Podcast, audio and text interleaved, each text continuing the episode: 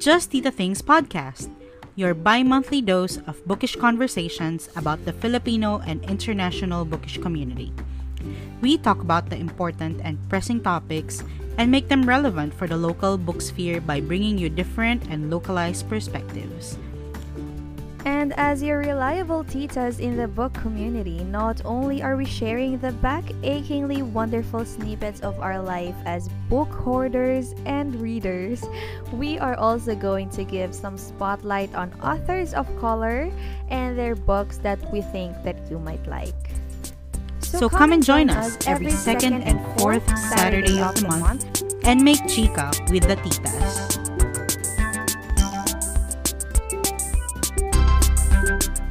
Hello, everyone, and welcome back to Just Tita Things podcast. I'm your Tita Donna. And I'm your Tita Moe. Hi, everyone. And for today's episode, we're gonna talk about spooky and um, books that are perfect for the October um, Halloween slash spooky season.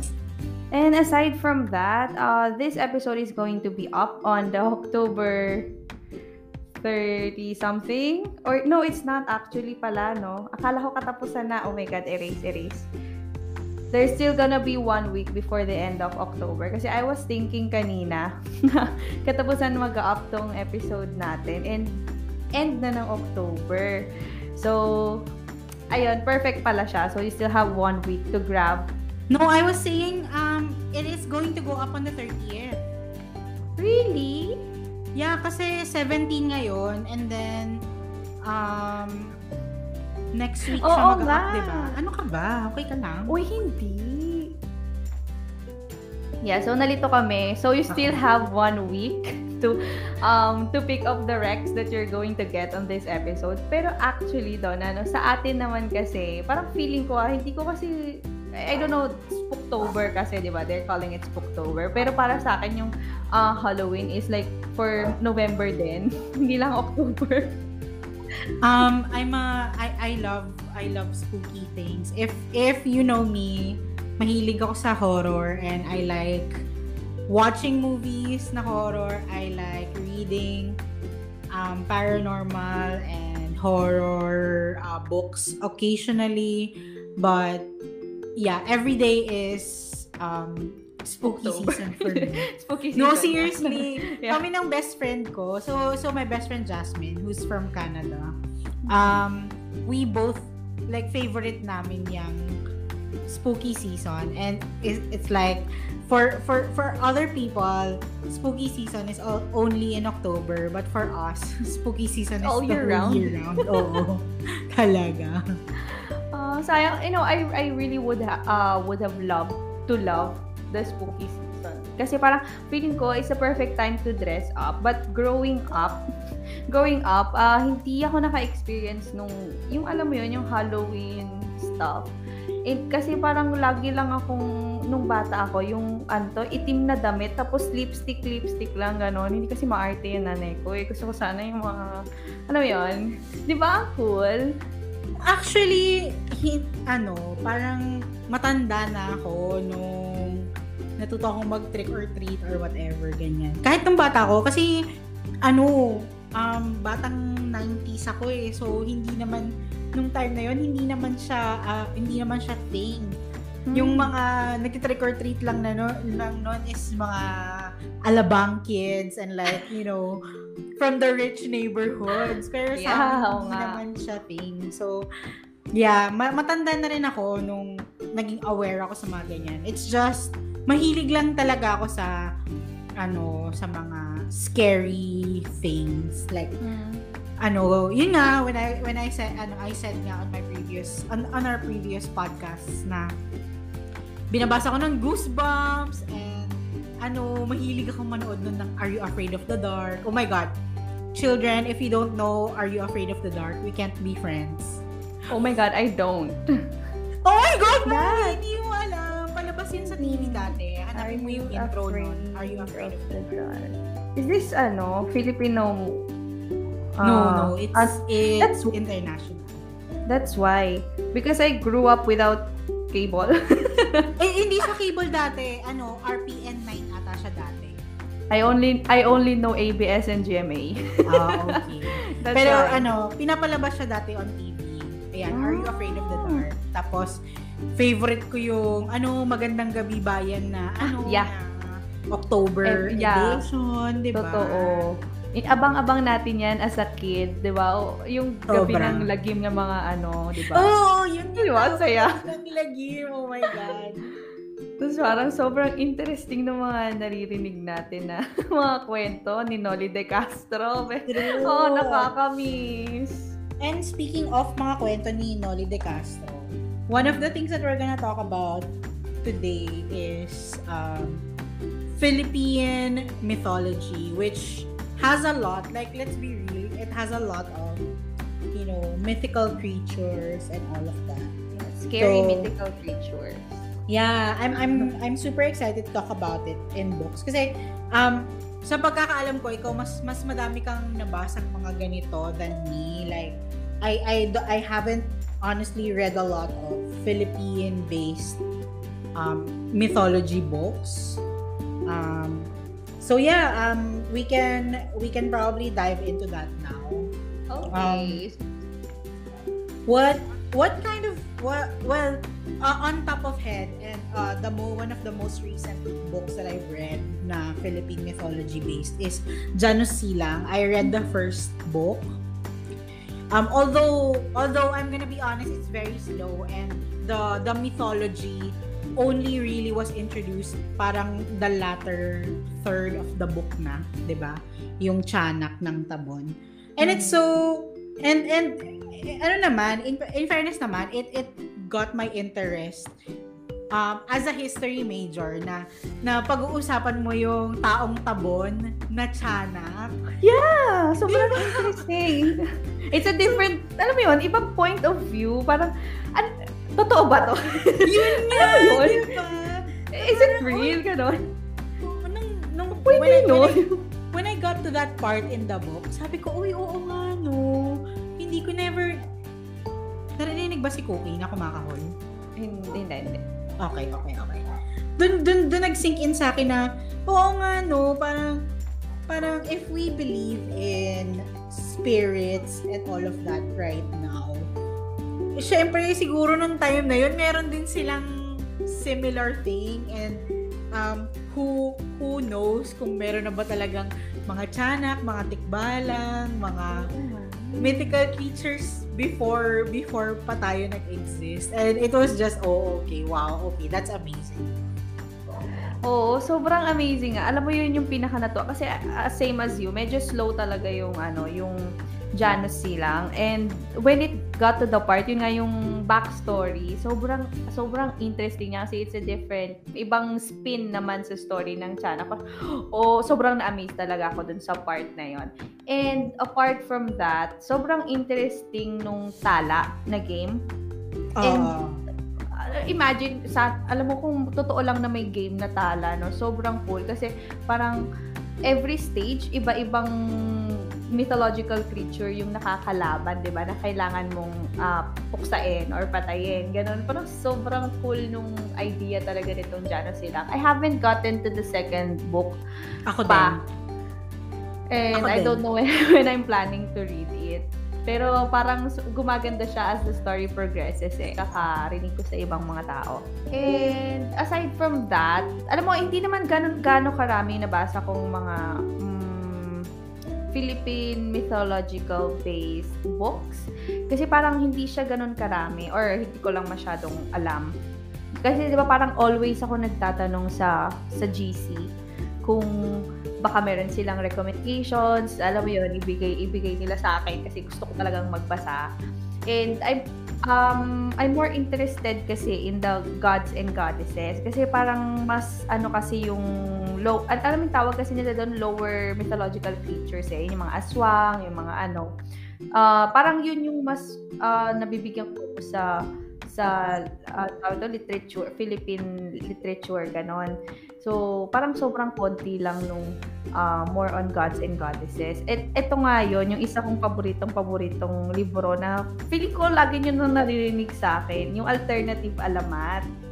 And uh, it's not more on gods and goddesses. Parang puro Maria. Ma- di ba marami tayong Maria in the Philippines? Maria Makiling. Lahat ng bundok natin si Maria, di ba? and it's more on that. Uh, parang it features the different Marias that we have in the Philippines. Yun yung alternative. Have, have you read Alternative Alamat? Um, actually, wala pa akong masyadong, kaso mahina kasi ako sa Tagalog, honestly.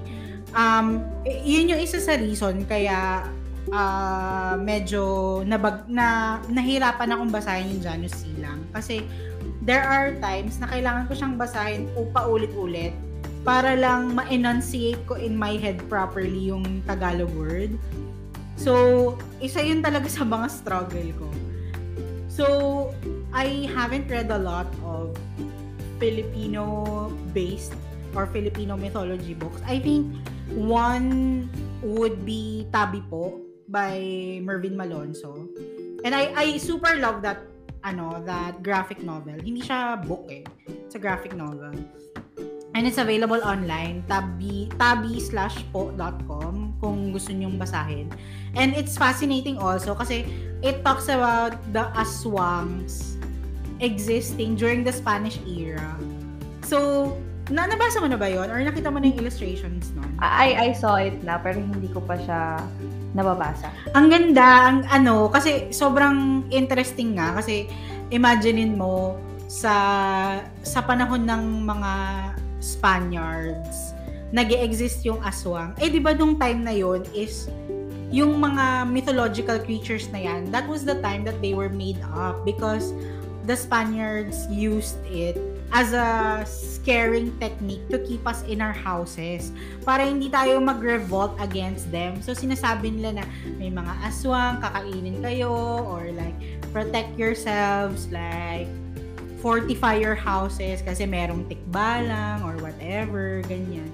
So, when I heard na ganun yung premise niya, doon talaga ako sobrang na-interest sa tabi ko. Kasi sabi ko, uy, in fairness, that's a really, really good storyline kasi it's part it's really part of our history na the Spaniards used aswangs as a tool or mechanism to colonize us. And it's fascinating to see na paano nga kung talagang nag-exist ang mga aswang during the Spanish era. Ang galing. Yun pala yung ano no, premise ng tabi po. Mm-mm. Hindi ko hindi ko kasi alam. Akala ko like about aswang lang siya. Ganon. Sige nga, bilhin ko nga yung tabi po.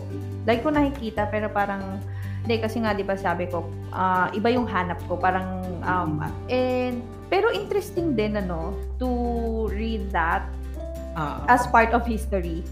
Totoo. Kasi medyo ano tayo sa ano eh, sa history. Actually ako din medyo interested ako pagka nahahaluan ng history yung mythology or you know, mm, 'di ba? Mm. Sobrang cool. Sige nga. Salamat sa pag-recommend niyang tabi po. Um, ito pala, yung, di ba sinasabi ko kanina, yung alternative alamat, it, this is in English. Oh, okay. And it's an anthology. Search ko Uh, mga anthology siya by ano by famous Filipino authors uh, Eliza Victoria, Bojetan, ganon. Mm. And ah, it's meron... really interesting. Okay. Alam ko na. Nakita ko na kung saan ako makakabili. Sige nga. Doon din yata kay, ano eh, sa Mervin store meron. Oo nga. I'm not mistaken. Lumabas nga, second second search result ang Merv store. Mm-mm. Sobrang cool. At saka, it's about, kasi di ba uh, during that time before, pre-colonial Philippines, um, um, women were, ano, at high regards ang women sa society. Di ba Pre-colonial uh, Philippines. So, sobrang, alam, bet na bet ko talaga yung theme na yun dito sa book na to. Kasi sobrang, makikita mo talaga yung difference ng pre-colonial Philippines. Tapos yung, kasi di ba patriarchal society after we were um, colonized by the Spaniards. So, oh. sobrang the best talaga tong book na to. I want more. I want more from this. I mean, more stories from these authors. So, ayun. Recommend ko sa yung Alternative Alamat. And it's in English, so hindi ka mahihirapan. Oo nga. Actually, ano, um, speaking of, ano, tabi po, di ba, ay tabi po, sorry. Speaking of, uh, Janus Silang, 'di ba si si Edgar Calabia Samar? 'Di ba meron din siyang sinulat na parang anthology of mythological. Yun ba yung nilalang nakagilagilalas? Yun ba yun? Yeah. Sa kanya ba yun? Mamaya sa Wait ibang lang. ano pala yun si Okay. hinahanap ko eh. Kasi alam ko meron siyang ano, yung ano, yung black yung cover. Pero hindi ko alam kung lahat siya eh. Wait lang. Oo, Sinasearch. ito nga, mga nilalang nakagilagilalas. Alam mo, gusto kong bilhin to eh. Hindi ko lang siya na-check out pa. Oh, yun nga, yun. Tama ka. Yan nga yun. Mhm. So, ano, matagal ko na rin tong nakikita. Tapos gusto ko nga rin siyang bilhin. Pero, hindi ko alam bakit hanggang ngayon hindi ko pa rin siya nabibili. Nasa cart ko siya since forever. Talaga ba? Hindi ko siya na-check out. Siguro natabunan na kasi siya ng mga other add to carts ko. Ay, hindi. Alam ko na kung bakit hindi ko pa rin siya nabibili. Kasi sabi ko, magbabasahin ko muna yung Janus Silang. Kasi Ah, okay. Gusto kong malaman yung writing style ni Sir Edgar bago ko bumili ng ibang libro niya. Kasi, um, nag, dahil naging habit kong mangolekta ng libro ng mga author na hindi ko pa nababasa, tapos pag di ko naman sila masyadong nagustuhan or sakto lang or hindi ko hindi kami fit ng writing style nila, ah medyo nasasayangan ako kasi syempre, i-unhaul ko, ganyan-ganyan. So, um, to be a more smart consumer, sabi ko, babasahin ko muna yung Janus Silang, tsaka ako bibili. So, ayun, tinitignan, tinitignan ko kung alin pa yung mga nabasa kong ano. Actually, hindi naman, hindi naman sobrang dami pala ng nabasa ko. 13. 13, Ah. hindi ko pa nababasa, pero meron akong copy. Pero, um, I'm, I'm probably gonna read it over the next few days. Ah, naka, naka-stack na siya sa akin sa priority shelf ko. Actually, hindi ko pa siya nabasa lahat. Pero napanood ko na yung Netflix adaptation. Ang ganda. Maganda nga. Alam mo, nakakatuwa talaga na may Sobra. Netflix adaptation siya. In fairness naman. Totoo. Tapos sabi ko, sobrang tuwan-tuwa ako kada episode. Ang saya ko nung pinapanood ko yung 13 as in. Ah, sobrang proud na proud. Iba yung feeling eh, no? Na, Oh, kasi lalo na kung, like, for example, ako, nagbabas, nanonood ako ng anime, tapos nanonood din naman ako ng mga other animated films or animated series. And, iba kasi pag galing sa'yo mismo, or like, it's your culture that you can see, di ba? That's true. Sobra. Tapos makikita mo yung mga, ano mo yung mga creatures na kinatatakutan mo nung bata ka. It's there. There are, there are tikbalang, there are gwapong aswa. there yung mga amihan, yung hangin ng mga cute Oo. na girls, di ba? So, Tsaka may choknut. talaga. May choknut. di ba? Ang cute. Sobrang cute talaga. Tuwan-tuwa talaga ako nung lumabas yung 13 adaptation. And I hope um, there would be more. Yung Ella Arcangel, have you... Mythological creatures ba yon? Oh, ah, medyo, oo. Um, napanood ko na yung first episode niya. Pero hindi ko pa Saan ba nababasa. yun? YouTube? Um, it was it was available on oo ata on YouTube. Hmm. Mapanood nga. Akala ko trailer pa lang yung lumalabas. Parang yun pa lang yung napanood ko. Meron na palang first episode. Alam ko meron ng first two episodes. Tapos okay. alam ko si ano Kuya Mervin. Um, sorry. Ah, Kuya Mervin tawag sa kanya kasi Mhm. yung asawa niya si Ate Prin, ano, Ah. friend ko. So, nasanay ako na ate and Ate kuya yung tawag sa kanila.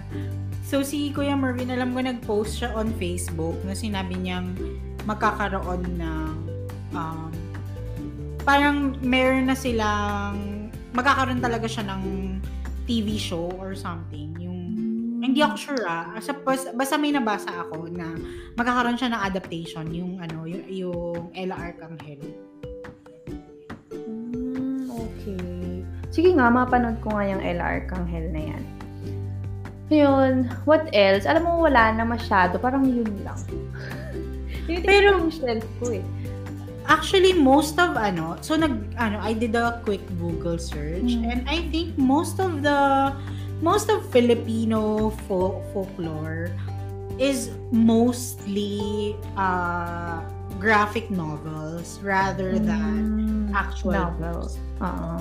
Kasi sinearch ko, tapos meron pala yung, ano, yung yung graphic novel ni Eliza Victoria, illustrated by Mervyn Malonzo na After Lambana.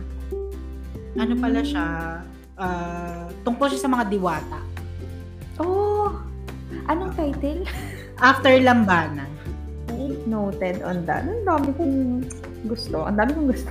Alam mo, gusto ko sanang may, hindi kasi ako magaling na writer, pero kung alam mo yun, kung writer lang, it's so nice to see um, the story of creation. We, we have different, ano eh, di ba? We have different uh, si Malakas at stories. si Maganda. Yeah, di ba? We have Ah. different stories kasi from Luzon, Visayas, Mindanao, iba-iba Oo. yung stories na ano. Although I think that's part of the reason why we don't have a uh, kumbaga iisang storya kasi ang dami, iba-iba eh. Iba yung storya Oo. dito, iba yung storya dito. But you know, I would have I would to see or I would love to read a story na, alam mo yun, incorporated, yung mga origin stories na yan, di ba, ang saya? Kasi, Na, alam mo yun, ah, may, may, may biglang pumasok sa isip ko na isang libro. Nabasa mo na ba yung tablay? yeah, Di ba mythology din yun? I mean, yeah. ano ka, mix siya ng mecha, which is mechanical robots with Mhm. humans controlling them. And then they're fighting mga aswang, di ba? Mga mythological. Kaaswang din. Oo. may sabi niya. Oo. Cool So, nga, no? Ang ano eh, no, ah, we see, we see a lot of those. Pero, gusto ko din ng ano, gusto ko din ng medyo more, hin, yung more, how, what's a better word for it? Pero more authentic, meaning more aligned sa aswang talaga, and tikbalang talaga, and um, anong tawag doon? Mga, ano yun, mga kapre, ganyan, Mm-mm. na, alam mo yun, it would it would be fun to see them in a in a, a story na small barrio o small town. Tapos mga mythological creatures na 'di ba? Wala lang Ah. ganun. Um, nung pumunta kami ng Sikihor, kasi 'di ba ang Sikihor known for being a town full of ano Aswang mythological oo characters mga aswang mga multo ganyan mga ano mambabarang 'di ba ganyan So, alam mo yun, nung pagpunta namin doon, syempre, di ba, parang the thrill, oh my God, sana makakita ako or whatever, ganyan. Tapos, wala, imagine, Tapang, ha? uy, alam mo, pero alam mo, ano, um, nakaka-experience talaga ako ng supernatural things. Oh, okay. So, hindi ako takot. That's why. Um, anong tawag dito? So, nung pumunta kami ng Sikihor, I was super fascinated by it. Na parang, habang nasa tricycle, nak- nak- nakatingin talaga ako sa labas na parang, Naghahanap. this is amazing. Oh my God. Ganyan. Ang tapang mo. If ako, ako yun. Iwan ko. Matatakotin kasi ako eh. Kasi uh, I don't experience it. Kasi usually, yung mga taong hindi nakaka-experience ng supernatural stuff, sila yung mga takot. ba? Totoo yun. Yes, kung sino yung may mga third eyes, hindi sila natatakot. Pero yung mga kami na ganito, na wala namang experience, pero takot na takot. Alam mo yun? I think it comes from that experience. Kasi ako, nakaka, like, naka-experience na ako sa bahay na may doppelganger, tatawagin ka, Oh, ganyan. Oh my God. Kikil ako. Tapos, kahit na, kahit na ganon, kaya tinatawag ako, bababa ako, tapos wala man akong makikita. So, kahit maka-experience ako ng ganon, and so far, everything that I've encountered hasn't physically or emotionally or mentally hurt me. So, parang wala yung fear na, oh my God, papatayin ako nito, or oh my God, this this spirit or this thing will do something to me. Walang ganon kasi nga, wala, wala naman ako na-experience na ganon yet. And, oh my God, hopefully, wag naman po. Um, so, wala, eh, hindi ako takot. Mas takot pa nga, eh, sinabi ko to sa isang friend ko, I forgot kung sino, pero mas takot ako sa tao kaysa sa spirit. Kasi yung tao, may, may, may consciousness sila na pwede lang sabihin na papatayin kita or sasaktan kita, di ba? So, yun. I guess ako, alam mo yun, yung idea lang of seeing spirits, yun, kaya medyo No, I understand. Kaya that's why, That's why hindi ako masyadong ma-horror Ah. Na manood kasi natatakot ako mag-CR, ganun takot ako sa dilim. You, kasi nga, di ba, you fear what you don't understand. So, yeah. I, I totally get it. May, though, meron din ako encounters Makes na sobrang sense. nakakatakot. Na talagang, the moment that I see something na alam kong masama, talagang kikilabutan talaga. Nagka-experience na ako ng ganun. And it's not good. And once lang nangyari sa akin yon in my whole life. And I don't want it to happen again. Pero, pero yun nga, so far, talagang mas takot ako sa tao kaysa sa mga multo. Actually, I've been hearing that. Alam mo, sinasabi talaga ng mga ta ng mga people talaga na mas katakutan mo yung tao kaysa sa multo. Pero ano yun? Takot ako pareho. Sa tingin ko kasi, ano ah, from, so kahit mga slasher movies, na, uh, and what I mean by slasher movies is movies with, kunyari, uh, I Know What You Did Last Summer, wherein there's an actual person killing the other people. Nanonood ka ng ganon? Hindi. Mm, oo. Nanonood, pero hindi, hindi siya yung parang go-to talaga na I Yeah, yeah, yeah, yeah. watch it just because. Ah, Kasi ah, di ba, ah. parang- pero pwede ko siyang panoodin. Ah, Pero hindi ko alam Hindi- kung ano mo yun. hindi yung hindi ka avert to watching it like kunyari pag sinabi ko no tayo ng The Ring or The Grudge yun ayaw mo matatakot ka talaga pero pag slasher movies mas okay sa mas tanggap mo Oo. manood ng ganon Oo. 'di ba so if if you think about it yung mga ganon na tao yung may reason kung bakit may namamatay mas nakakatakot kasi yung yung consciousness nila in making that decision to kill people is like tayo ako I it's absurd to me na parang why would someone willingly want to kill someone, 'di ba? Kaya nga. So, yung motivations na gano'n, na, uh, which, uh, honestly, now that I'm a bit older, a bit, pero now that I'm older, sobrang, yan yung isa sa mga, and I know it, it sounds psychotic, pero, yan yung isa sa mga interests ko in reading books now is point of view ng stalker or point of view ng psychopath or ng sociopath or ng serial killer. I totally understand. Kasi parang what are their motivations in doing? Kasi Diba? as a normal person, why am I going to do these things? Why, alam mo yon hindi papasok sa isip ko na pumatay ng tao, di ba? Mm. Parang interesting nga to see uh, the point of view of uh, those people who are doing the the killings, di ba? Oo. What are their motivations in doing that? Bakit nila, bakit sila pumapatay? Oh, that's interesting. ano nga eh, I, one of the books that I recently finished this week, last week pala, was American Psycho. Hmm, By- it. Yeah, by um, Brett Brett Easton Ellis. I forgot his whole name. Basta Ellis yung last name niya. But it's a it's a movie and I watched the movie first. And then I I didn't know that it was a book. So when I found out that it was a book, I bought a copy of the book and read it.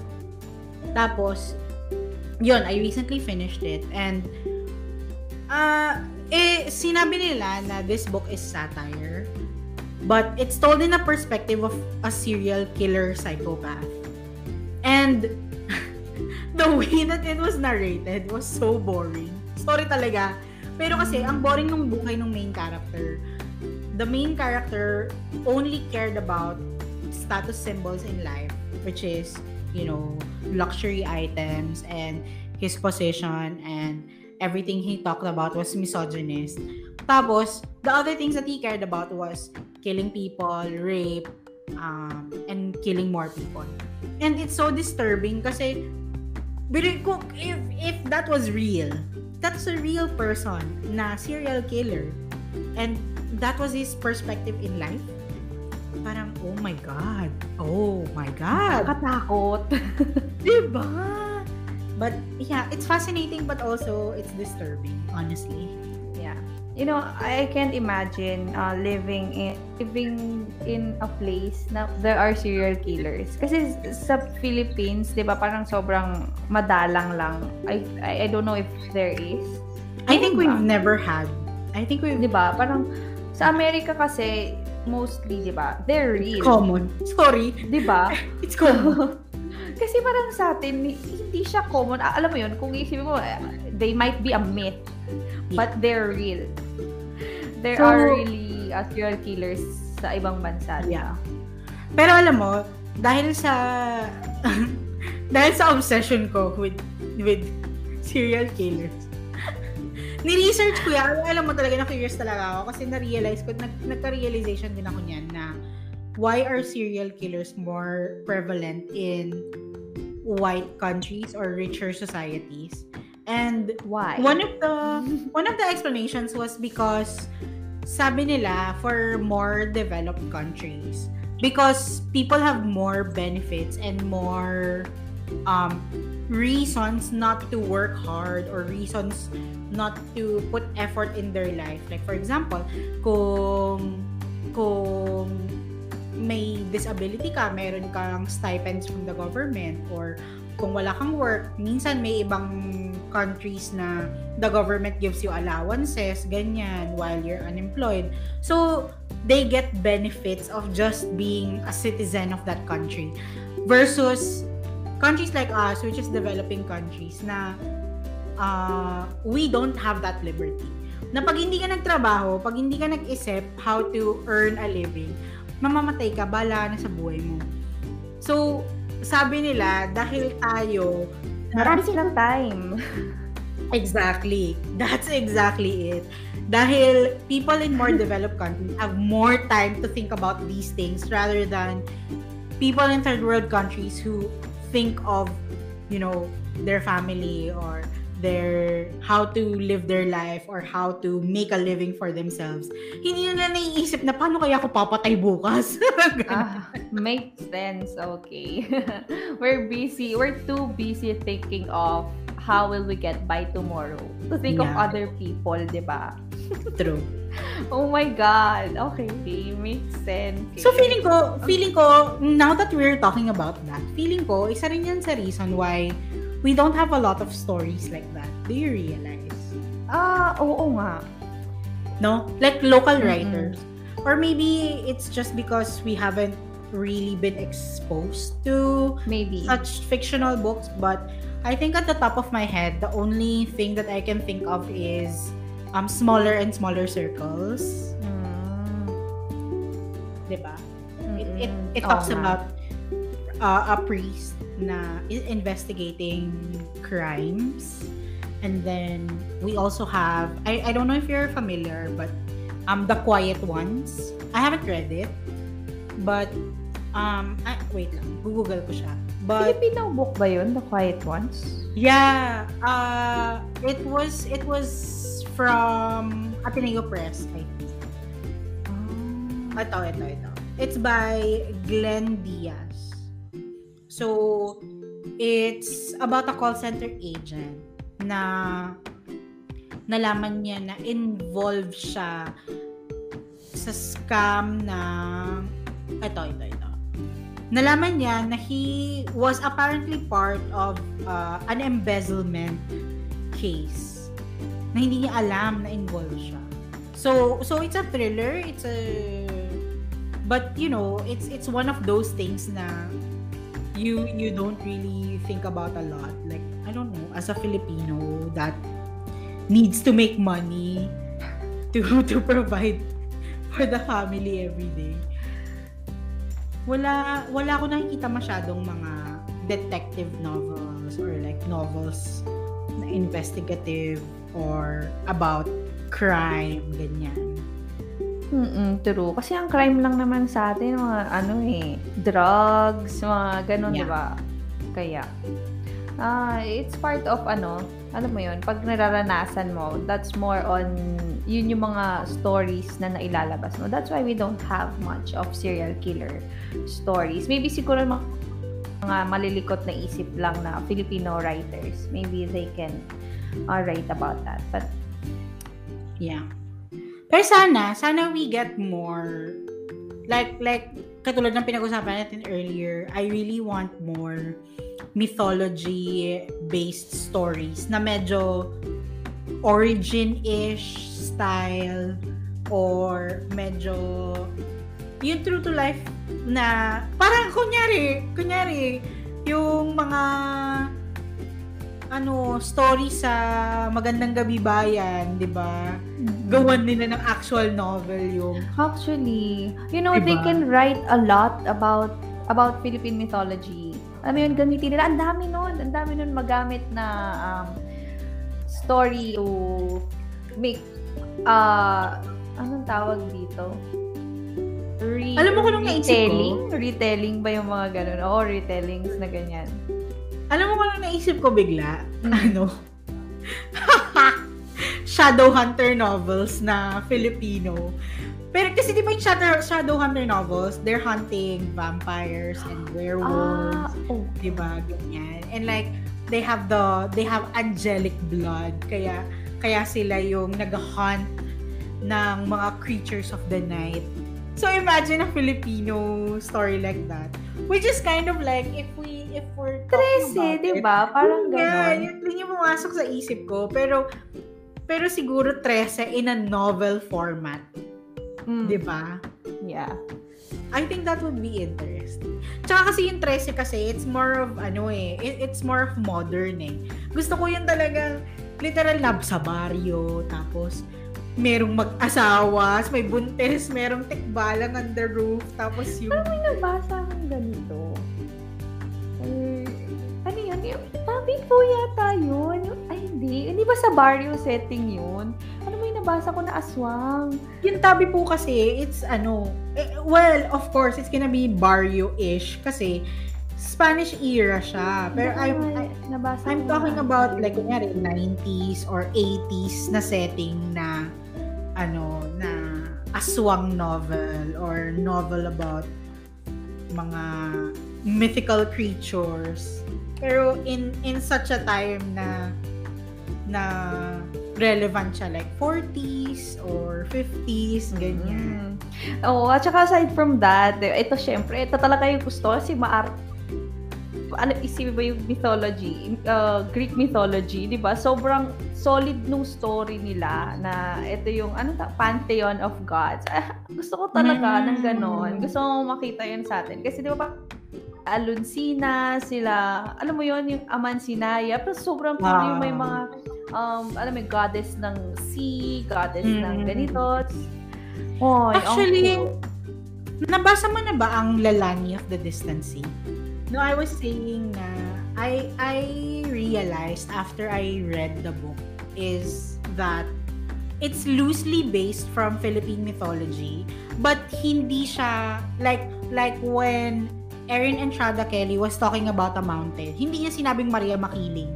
Pero the story of Maria Makiling is there and it's it i think you will like it like especially if you're if you're looking for mythology based books na higher um gods i think this is the book that you will enjoy although yun nga hindi siya explicitly saying na tungkol to kay Maria Makiling tungkol to sa ano goddess of the ocean ganyan but it's there hindi lang the same name pero it's there So it's sort of like a retelling. Yun yung sinasabi ko kanina, di ba? Not Parang explicitly na ano, pero parang kumbaga yun yung ginamit na anong tawag doon? mechanism yes Oo, parang gano'n.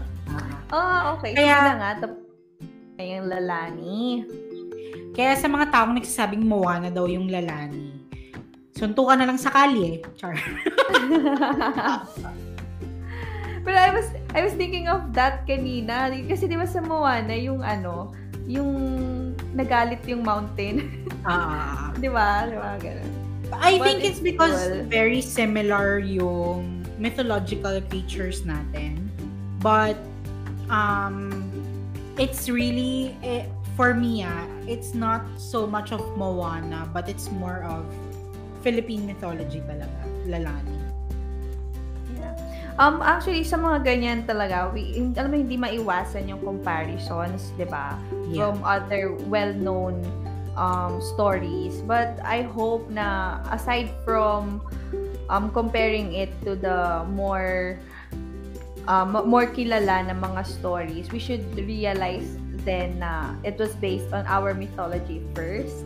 And sana yung mga nagsasabi na ginaya lang. Yung mga, di ba may mga ganon kasi na parang ginaya lang yung story, ganon, it's a rip-off and all of that. So, ano ba? We have our own Although- story din naman, Although yung mga yung mga nagko-comment na it's it's like Moana it's not Filipino people it's more of white Mm. people say because well you know to be fair they're not familiar with it but it's also like their duty to research properly and not just throw around words but I digress it's just whatever white people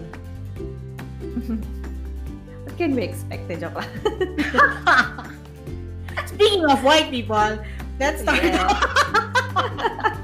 let's talk about horror and white people.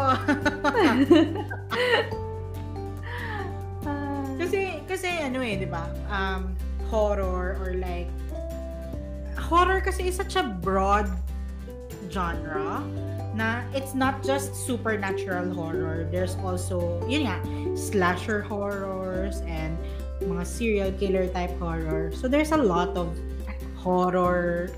There's a lot in that genre. And um, yun nga, I enjoy reading from that genre. I enjoy watching stuff from that genre. And a- ako kasi, like, I, I know some people enjoy more of the thriller, the slasher kinds. Like, for example, um, one of our good friends, si Gerald, mahilig siya sa mga thriller type of horror na, like, for example, binabasa ni Gerald sila Riley Sager, ganyan. Ah, pati sila Kat and sila Trish, mahilig din sila sa thriller horror. Pero ako kasi more on ano kasi ako eh, psychological and more on spirits and um, supernatural horror. Yun yung mga hilig ko. Yung mga hilig ko is like things that are hard to explain because it's supernatural horror is so vague. Kaya ako siya na-enjoy. Kasi it can be up to my interpretation, di ba? And speaking of um, horror is a very um, malaking uh, I just realized na kasi when I when you say horror, the first things that come to my mind is uh, multo, 'di ba? Mm. Yung yung unang pumapasok sa isip ko. And then I Ah. realized that there are a lot of other horror things in this world. And then Yeah. na-realize ko lang siya sa Things We Lost in the Fire. Have you read that? Mm-hmm. Because there Yes, are, yes. di ba, sobrang there are horror in this world, not just um, yung mga multo, not just ghosts. There are a lot. You know, life is a horror itself. nung ngayon na-realize the things we lost in the fire. It is sobrang, alam mo nung na ano ako sa things we lost in the fire. Kasi parang, I was expecting to be spooked out. I was expecting to be, uh, I was expecting haunted stories, ghosts. But it's more than that. Alam mo yun, nung nabasa ko yung author's notes sa huli, oh, I was so and saka ko na-realize na, ah, okay. Um, that was just my expectation. And sobrang na-amaze ako dun sa, nung looking back, alam mo, oh my God, horror is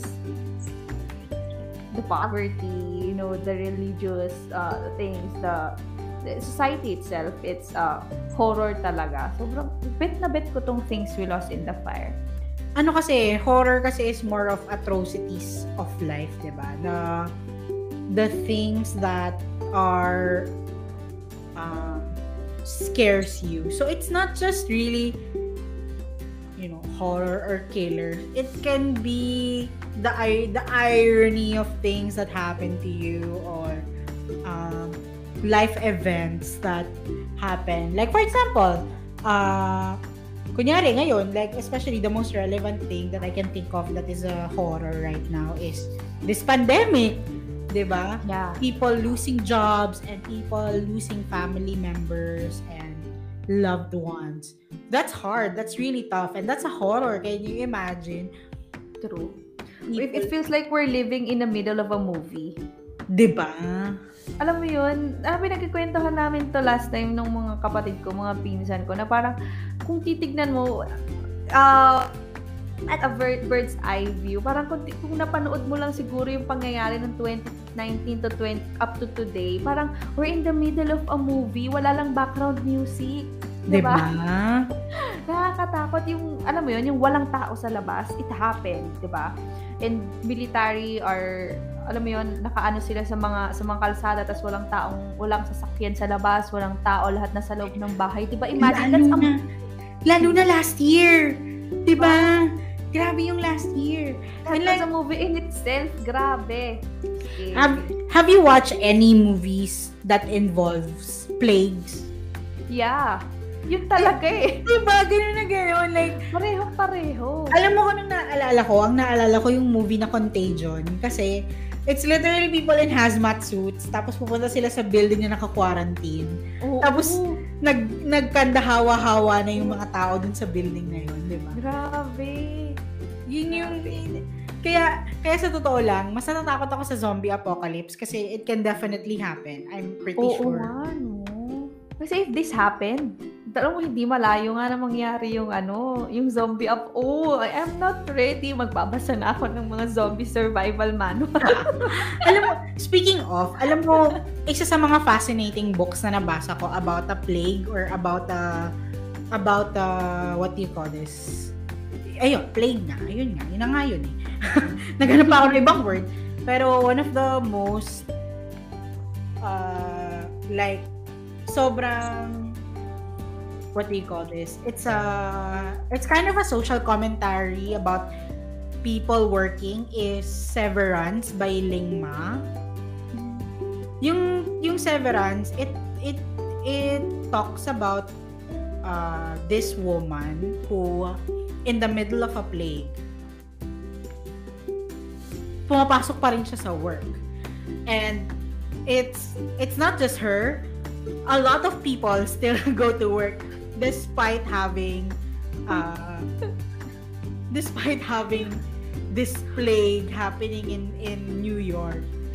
So so it talks about that. It talks about how we're such slaves of the capitalist society, eh, which which eventually happened in real life Because you see all these people like especially in the Philippines you see all these people like for example you Moe who goes to work every day even if there's a you know pandemic happening and that's a horror that's a life horror di ba imagine mo Totoo.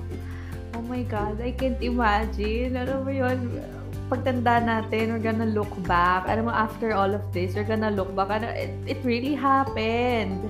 di Di ba? Kasi there are times na parang, ano ba, nangyari ba talaga to? Oo, nangyari to sa amin.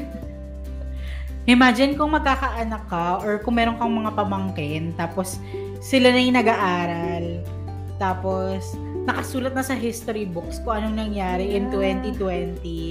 We, And they we lived in you. that. Diba? Tatanungin ka nila, Tita, anong ginawa mo nung pandemic? Ganyan. Anong ginawa mo nung COVID? Nagtrabaho sa bahay. Nag-start ng booktube. Nag-start ng podcast. Diba? Bongga, di ba? Sobrang... Because, alam mo yun, we were at a standstill that, Totoo. alam mo yun, Pero- dami talagang, Isa pa yun, di ba? Horror yun. Imagine mo nung early stages of COVID. Like, early last year when they said na there's a pandemic, you can't go out of your house, you, you have to be on lockdown for two weeks.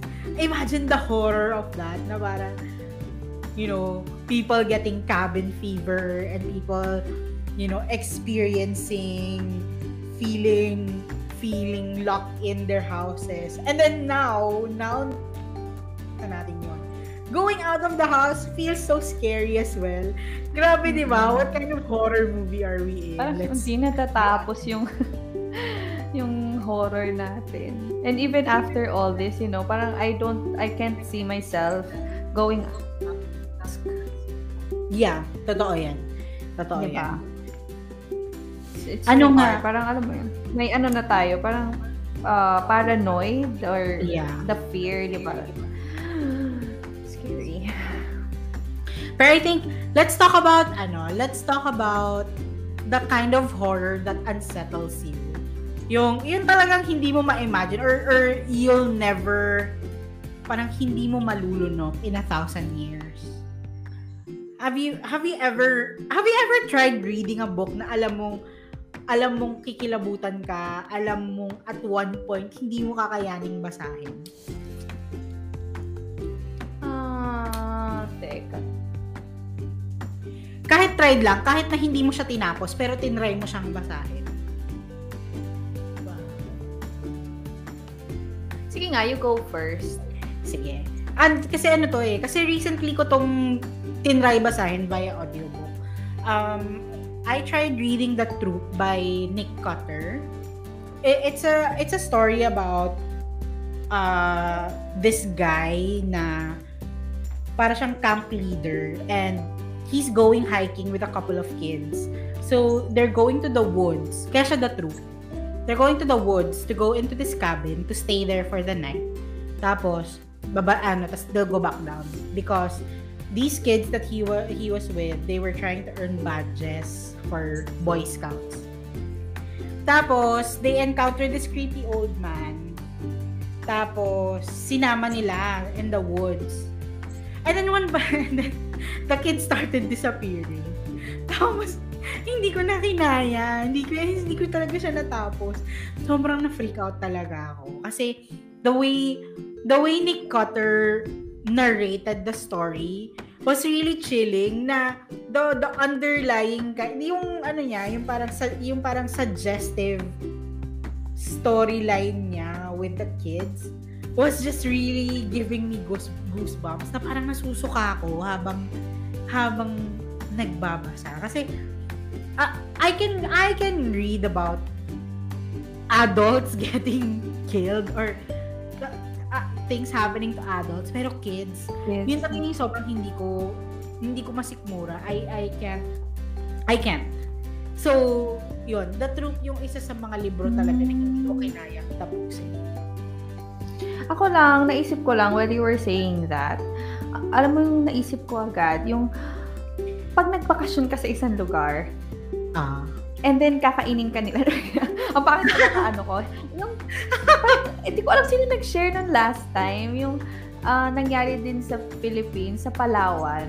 They were um, vacationing ata sa Palawan. And then, ewan ko kung nagstay sila sa lugar na yon And then, sila yung naging handa. Tama ba? I, I don't know oh if I'm God. remembering it correctly. Hindi ko alam kung saan shinare yun. Ano, ginawa silang ulam. Palawan, Cannibalism wedding. Oh my God! Totoo ba yan? Ano yan ah, parang may may movie, may maraming movie na ganyan, like The Tourist. Oo nga. Oo, oo, may, ata, oo. 'Di ba, yung movie na The Tourist. Tapos ano pa, um, Green Green Inferno.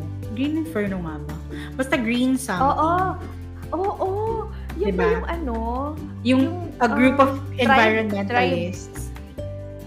Oo. Environmentalists sila. Tapos pumunta sila sa isang woods kasi there were there was this construction company that was tearing down trees.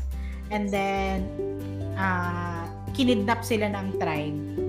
Tapos isa-isa silang kinain. So, y- alam mo yun, kung kids, ay kung adults, kaya kong casually pag-usapan. Pero pag kids, sobrang kinikilabot. It's a different, ano, Uy, girl, yung sa Palawan, it was real. It, in 2004? Totoo ba? Oo, at a wedding party daw. Yeah. Diba, Kadiri? Can you imagine that? And it happened in the Philippines. Oh my God. I, alam mo, alam mo, I, now that you said it, I never thought that it would be possible Happen. here locally. Pero yeah. Oh my God. Diba? Pero nakakatakot. Yes, at the wedding party. And uh, four men now languished in the Nara Town jail. Sabi dito, awaiting trial for allegedly killing a guest at a wedding party and eating parts of their victim. yeah. Oh my God. Diba? Parang, no. Ah, alam mo, I can, I can, siguro mapanood ko siya sa ano, basta wag dito sa Philippines. Alam mo Totoo yun? yan. Especially Palawan, I want to go there. Pero siguro I've sa been mga there. liblib na ano, 'di ba? Siguro sa mga liblib Lip-lip na. na lugar. Oo. Can you imagine yourself being in that situation? Oh, Alam- mamamatay yata ako agad. Alam mo, nung pinanood ko yung Sweeney Todd, tapos, di ba, familiar ka ba sa story ng Sweeney Todd? I think, napanood ko na siya pero medyo, ano na siya, blurry na siya sa akin. Yung barber na pumapatay ng tao, tapos yung neighbor Magiging niya. longganisa ba yun? Yung ba Meat, meat pie. Meat pie. Meat Okay. pie naman yung ganisa. Apa Pilipino. Sweeney Todd, Filipino version. Naging longganisa. Ginagawang, ginagawang meat pie. Mm. Mm. So, so alam mo, ano, pag pag kumaka, pag nakakakain ako ng meat pie, ini-imagine ko yung Sweeney. Tapos Sabi ko, paano kaya kung ano, laman ng tao yung laman ng meat pie? Isipin mo nga lang yung siopaw na galing daw sa pusa, dire-dire Oo, na tayo, di ba? kadiri talaga yun. Yung pa kayang ano, tao, yung. Ano yan? Kakain na daw kami. Sige, may, Ah. may, share ka pa ba? And then, we'll end na lang with the books na, ano ba yun? Gusto ko pa naman pag-usapan yung Coraline. Ano ba yan? Sige naman. Kasi, alam mo yun, nabasa mo ba yung sa Facebook? Yung, Alin? mas grabe daw pala yung, hindi ko pa kasi nababasa yung book, pero napanood ko na yung movie. Mas grabe daw pala talaga. Nabasa mo na ba yung Coraline? Na Yes, I read it via audiobook. Mm, mas grabe daw pala talaga yung uh, book. Oo. Ano, and to think na it's for kids, it's for middle grade, if I'm not Yeah. mistaken. And have you, ano, nabasa ko kasi na, pina, ah, di ba pinasa ko na, ewan ko sa editor or sa ano, pinasa ni Neil Gaiman yung story, yung manuscript.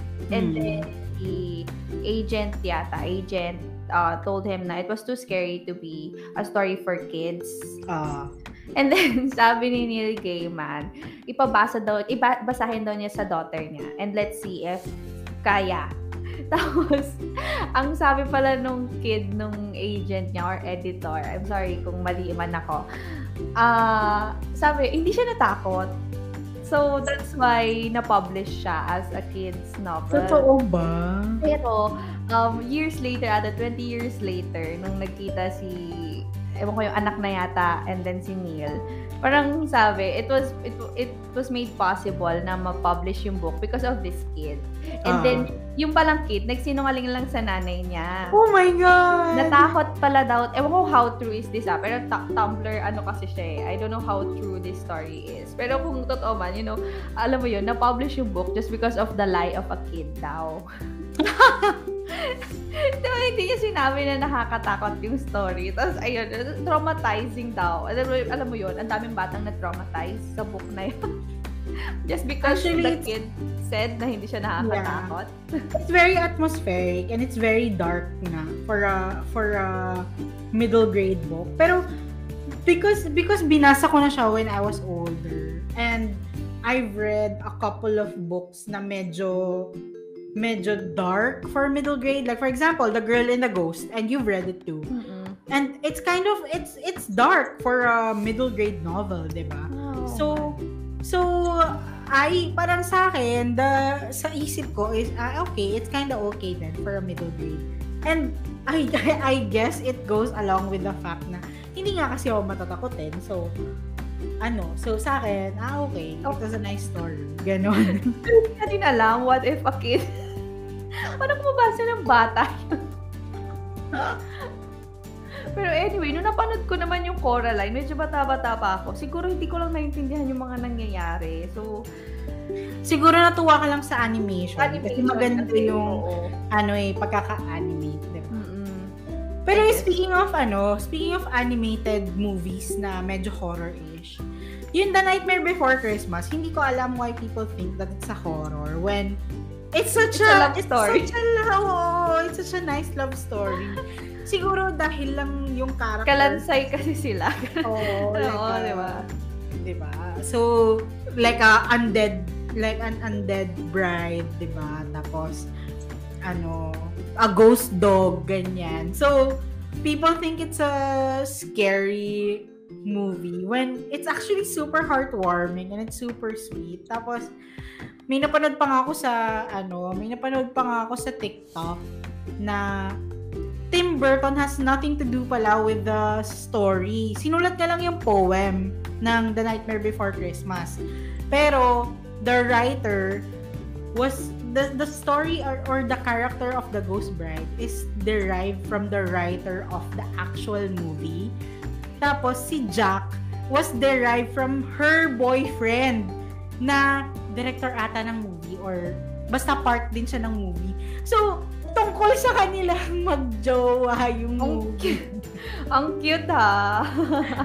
Kaya yun. Tapos, ano, well, they're not together anymore. Pero, kahit daw na pag napapanood daw nila until now yung movie, heartwarming kasi naalala nila yung time na yon na na they put so much of themselves in the character na parang, oh, that's so cute.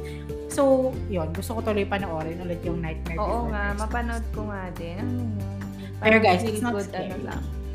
But it's a staple when it comes to, I mean, when October season, Hits. October season hits talaga. It's a Totoo staple. And then, ano, uh, to end this, kasi may gagawin ka pa, and kakain na. alam mo, ang ganda ng usapan natin, pero alam mo yun, may marami pa tayong mga gagawin. And 8 o'clock lang matutulog, girl, ha? Alam mo, ang hirap maging tita kasi, ano, ayan, katulad niyan, um, dahil magpapadala na ako ng mga The Song of Achilles tsaka mga Cersei na Nice. dust jackets and orders, kailangan tuloy natin na madaliin tong episode na to. Tapos, Yes. Bukas din, mag-start na ako ng bago kong work. So, Oh, congrats. every Monday, I have to go to the office. So, kailangan ko rin matulog ng maaga. Yes, kailangan natin yan kasi we need more sleep. As we Money. grow old and we need money. Yes. So, ayun, to end this, um, kasi, ano yun, what are the books? What are the books Yeah. that you want to read? Okay. Uh, mga horror books or, you know, just books that you want to read this um, spooky season. Who's gonna go first? Sige, I'm gonna go first. Konti lang naman to. Kasi sabi ko na, I wanna read Coraline and Graveyard Book. Pili ko mga spooky mga books ni Neil Gaiman, ano? Or not all. Yeah, yeah, spooky. mm Tapos may nakita ko kanina, ito isa lang. Nothing But Blackened Teeth by Cassandra uh, Cow. Sorry, Co. Alam mo ba to? Nakita mo ba to? Medyo nakakatakot yung cover nito. I don't know if Oh, you're familiar with yeah. this book. I wanna read that Yung thing. Kasi para siyang ano, ewan ko nabasa ko lang yung ano niya, para siyang Japanese haunted house. Japanese folklore daw eh. Mm. Eh, yun. Tapos haunted mansion siya. Aban- abandoned haunted man- mansion. And then, ayun, parang gusto ko siyang basahin. Parang, tsaka nakakatakot yung cover niya. True. Alam mo, nakita ko to last year. Mm. Tapos, ano, sobrang gusto ko siyang basahin. Actually, nag-request ako ng art nito sa tor.com. Tapos, dinecline nila ako. So, Mm. sad. But, yeah. Basta, ito na nga lang kaya basahin ko. This, ano. Feeling ko isa lang mababasa ko hanggang ano eh. Slum. Life. life Novela lang yan. So, it's less Ah. than, ano, 200 pages. Okay. Sige, ito na nga lang. Baka sakaling ma-cure nito ang reading slump ko. Ayun, yun lang. Yun lang naman ang nalista ko. Bukod sa iba pa na siguro. Ay, yung The Ghost Bride pa. Kasi, I don't know if it's a horror story. Kasi nabasa ko yung The Night, The Night Tiger. And Mhm. interesting kasi yung the way that Yang Zhe Chu writes. Gusto ko yung writing style niya. Parang, Mm. A horror, ano? Or it's a love story mixed Ah. with lore? Actually, hindi ako sure. Hindi mo pa ba nabasa? No. Okay. So, yun. Tsaka yung Tender is the Flesh na hindi ko pa natatapos. Oh my God. Tender is the Flesh is amazing. Ayun. Isa yun sa mga, Mm. yeah. Tender is the Flesh is one of the books na sobrang na-unsettle ako. Pero gusto ko siyang basahin pa ulit-ulit. Weird, di ba? But, yeah. Anyway, okay, some of the books that I want to read, um, well, honestly, I've been reading a lot of spooky books this past few days. Um, But I want to read Uzumaki by Junji Ito. Meron kasi akong physical copy noon. And yeah, I'm planning to read that. And then I'm also planning to read Prosper's Demon. This is a this is a novella as well. I think this is around like less than 150 pages, but so it's this book. It's about it's about uh it's about an exorcist or it's about a what do you call this? A priest na uh he got possessed by a demon. Yeah. It's very thin, but yeah. I'm I'm super interested in this. And then another book that I'm planning to read is uh Blackwater Sister. I know it's paranormal, but I'm I'm not sure exactly what kind of horror it is. Pero yon. And then last I'm planning to read finally planning to read Mexican Gothic by mm. Sylvia Moreno Garcia.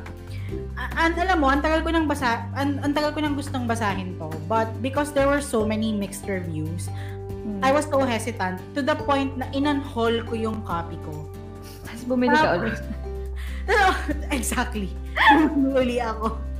Pero bumili ako nung nag-sale na lang sa Shopee kasi sa, nakakita ako ng hardcover na parang 800 tapos nung nung day sale ng Shopee uh, naka-less 200 pesos ako. So naging parang 600 na lang. Eh yung paperback 550 so sabi ko ah okay 600 eh di hardcover na yung bibiling ko. Mm-hmm. so binili ko siya ulit. And it's because na-solidify yung okay babasahin ko to by one of my one of basta may may may recent akong finalo na book talker who also enjoys reading horror books and she said it's worth a, a try to reading okay. Mexican Gothic. So I said, okay, I'm gonna read it because it's worth a try. And I think, I personally think, I'm going to enjoy Sylvia Moreno Garcia's writing style.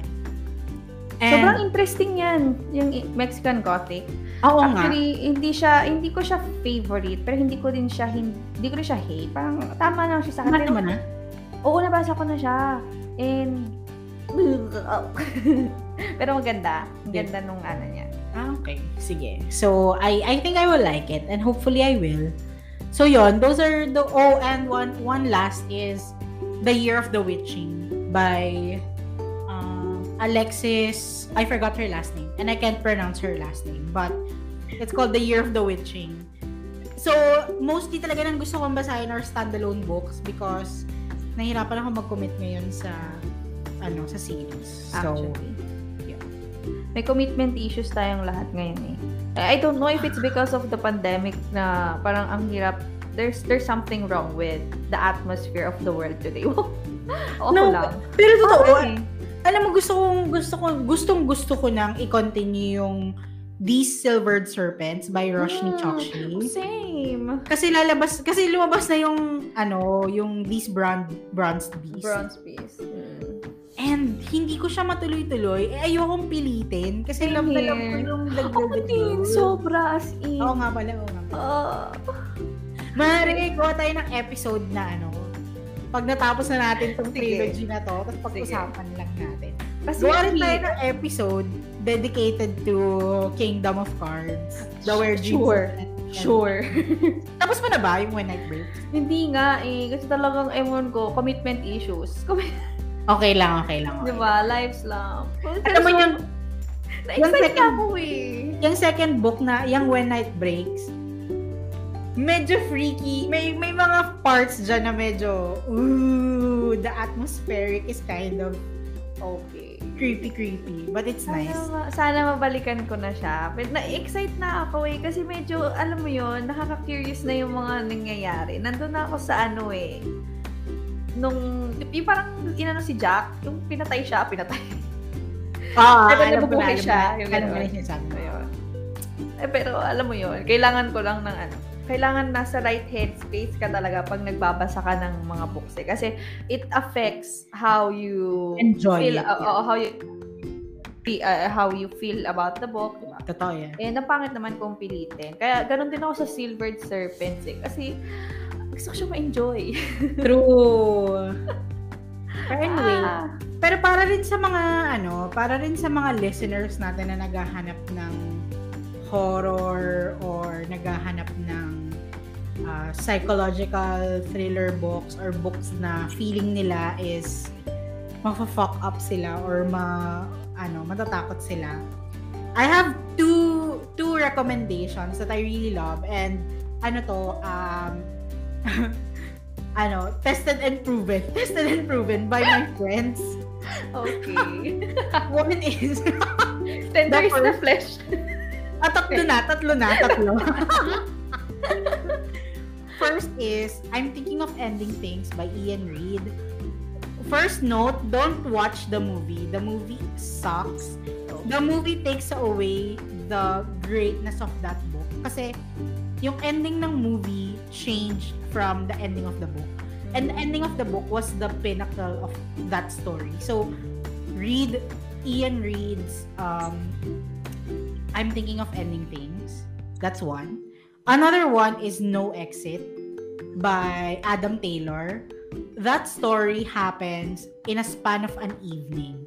And it talks about this girl who got stranded in a rest stop because of the snow. And when she was walking towards the toilet, nakita niya sa isang car, there was a little girl inside the dog kennel. Sa, sa likod ng isang car. Meaning, may isang kidnapper in the rest stop where she's stuck in. Okay. And then, the last is, like Moe said, Tender is the Tender is the As flesh. always. Yeah. Tender is the flesh is dystopian and it's it's about a society na, na naubos na lahat ng meat. Meaning, wala nang animals. You can't eat animals anymore. So they started normalizing eating human meat. And there's Ew. even there's even a part there na nasa isang meat factory sila of human meat. Tapos pinapakita and dinedescribe paano nila kinukuha lahat ng meat sa isang human body. At kung ano yung masarap na parts. Yeah. Thai part po. yeah. That that book, the first the first probably the first one third of Tender is the Flesh. Sobrang nandidiri talaga ako na parang gusto kong masuka. Tapos parang after some time, medyo parang nanonormalize mo. And then when you consciously think about it, why am I think of, why, why am I thinking of this as a normal thing? Parang ganun. So, yes. Read those three books. I assure you. They're freaky and Noted. Noted. so, ayun. Yun lang yung mga books na trip namin basa trip talaga trip namin basahin this uh, spooky season. And noted ko rin yung mga recommendations ni Donna mga uh, books. And if you guys have any recommendations or if you guys think that we missed out on some really good horror books that we should be reading, let us know on our Instagram yes. at at just, Just the Things podcast. Yes. We'd love to hear those recommendations. So I Ayun, think, so, yeah, this is where we end this episode. Ay, I enjoy ko tong episode na to ah. Para tayong nag-ala, ala Noli de Castro nung una. Tapos, true, true. Tsaka ano, tsaka it's just the two of us. So Yes. medyo ano, medyo okay din yung ano, okay din yung flow ng kwentuhan. oo, tapos medyo maikli din. Ang haba ng mga episodes so may kasama tayo. Pero alam mo pala, I'm just, I just wanna share with you. Kasi, ah yung boyfriend ko, naki... My boyfriend. May pa-shout out. Kasi sabi, sabi ko, parang ang haba ng episodes natin. Tapos sabi niya, hindi, okay lang yan. If you're enjoying what you're talking about, okay lang yan kahit umabot kayo ng 2 hours. Oh, so Hmm. supportive. Pero Ayan, sabi actually, ano, most of the, most of podcasts that I see are normally around an hour plus going on the two hour mark. And I think it's kind of normal. Mm-mm. And I hope, I honestly hope, like, we're now at our fourth episode. And I hope that people are actually, like, really enjoying the Yes. things Sa dito ka pa. Oo nga. Sana, alam mo yun, yung feeling, kasi, well, uh, pag nakikinig kasi ako ng podcast, parang feeling ko may kachikahan lang ako eh. Yeah. So, I hope that our listeners feel the same way. I mean, Just I, a Things podcast. I, I know, I know some people na really finish the podcast. As in, kasi, kasi they, they come to us and talk to us about Mhm. it, di ba? Na parang, I really love this part. Yan. And sobrang Mhm. heartwarming. Totoo. Ah, nga, Like- yung, yung, boyfriend ko may commentary pa yan eh. Nasabi niya, hala, kilig na kilig kay Edward. May mga pagkanyan pa yan eh. Nag-chat siya sa akin eh. Kahapon nga magkasama kami ni Kate. Tapos, sinabi niya nga, minention niya rin yan, yung sinabi ni Sai na, yung tungkol sa Slurpee. so, it's eh, like, we love that. We love it when when people suddenly bring uh, bring up things about the podcast na pinag-usapan. Oo. And we're so thankful for all the Mm. listeners. Thank you everyone sa pakikinig sa aming podcast. I hope na pakinggan niyo pa din ang aming podcast for the future episodes. So, with that, we hope again that you enjoyed our spooky episode, even though nalito kami. Nag-calculate pa. Na 30th. Nakaharap na kami sa kalendaryo, hindi pa namin ma-process yung nangyayari. Nevertheless, we hope you enjoyed. Yes, we, hope, we really hope you enjoyed this uh, episode kasi na-enjoy ko talaga tong ano, spooky episode and I hope you all have a lovely or uh, uh, spooky, spooky readings. Ano? spooky reading season. Nalito na. I hope you all have a spooky reading season. Tama ba? Yeah. And have a spooktacular day. Yeah, that's it. That's Whatever time, moment, or day that you're listening to this This episode. Yeah. So, this has been your Tita Donna. And your Tita Moe. And we'll see you next time! Bye! Mababay talaga ako. Wala pala tayong video. Bye! Bye, Donna. Bye, Moe! Happy dinner! Sige, you too. Kain ka na din. Bye!